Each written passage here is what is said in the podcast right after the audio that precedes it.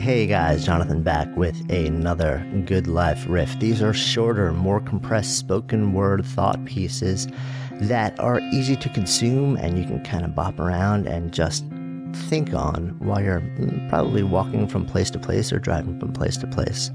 This week's Good Life riff is entitled Courting the Monster in Your Head.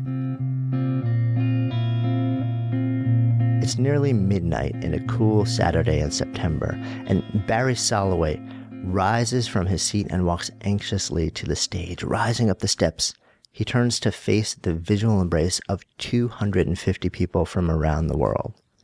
Hours before, we were all strangers. Now we don't want to leave or have this night end.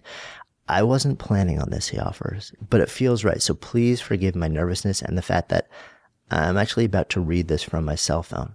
He pulls the device from his pocket and a hush falls across the room. Just waiting.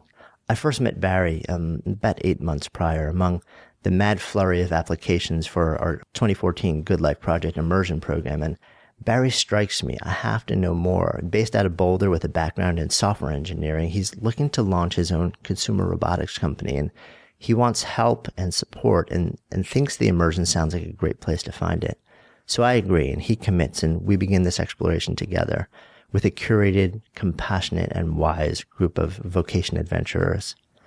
One thing about this crew, as always happens in the immersion, they have an expert capacity to hold up mirrors, and something isn't lining up quite right.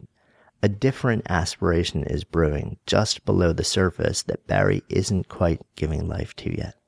It's a deeper creative soul yearning to get out and become a fuller part of the story born not of devices or digits, but of words. Barry, you see, he's a writer and a gorgeous writer at that.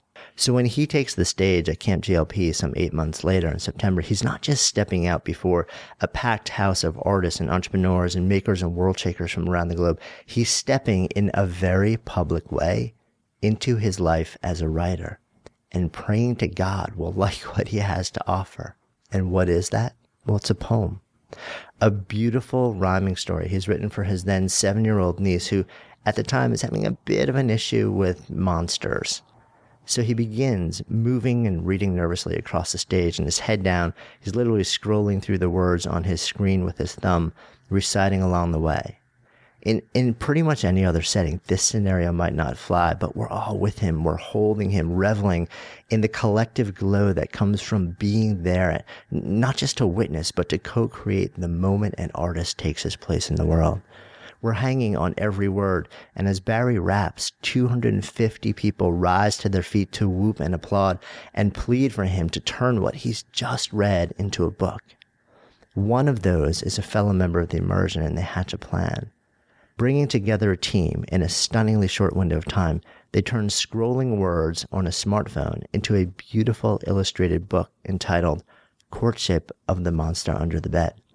That book is, by the way, now available to download on, on Amazon if you're interested in checking it out. So I love Barry's story, not just because he's part of our GLP family, not just because he's bringing a wonderful story to the world and stepping into his craft as a writer but because his journey has been this exquisite example of what can happen when you commit to a process of discovery and openness and vulnerability. When you allow all the assumptions about what you should be to fall away and you step into who and what you are.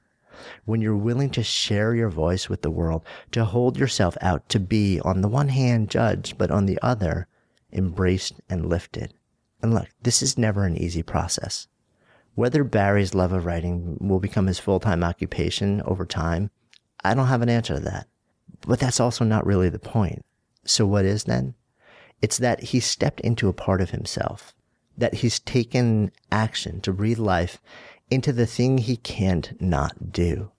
And in doing so, he's created a new avenue for the expression of purpose and of soul and of art and a way to connect with people, to touch them, to move them, to inspire joy and ease. That he's created a vehicle for the expansion of empathy and love. So as we settle into this year, I guess the question I'd ask is this. Will you befriend the monster under your bed? Will you step into purpose and connection and expression or leave them for dead? Will your essence remain for another year, hidden in a closet of dread? Or will you rise like Barry to let it out of your head?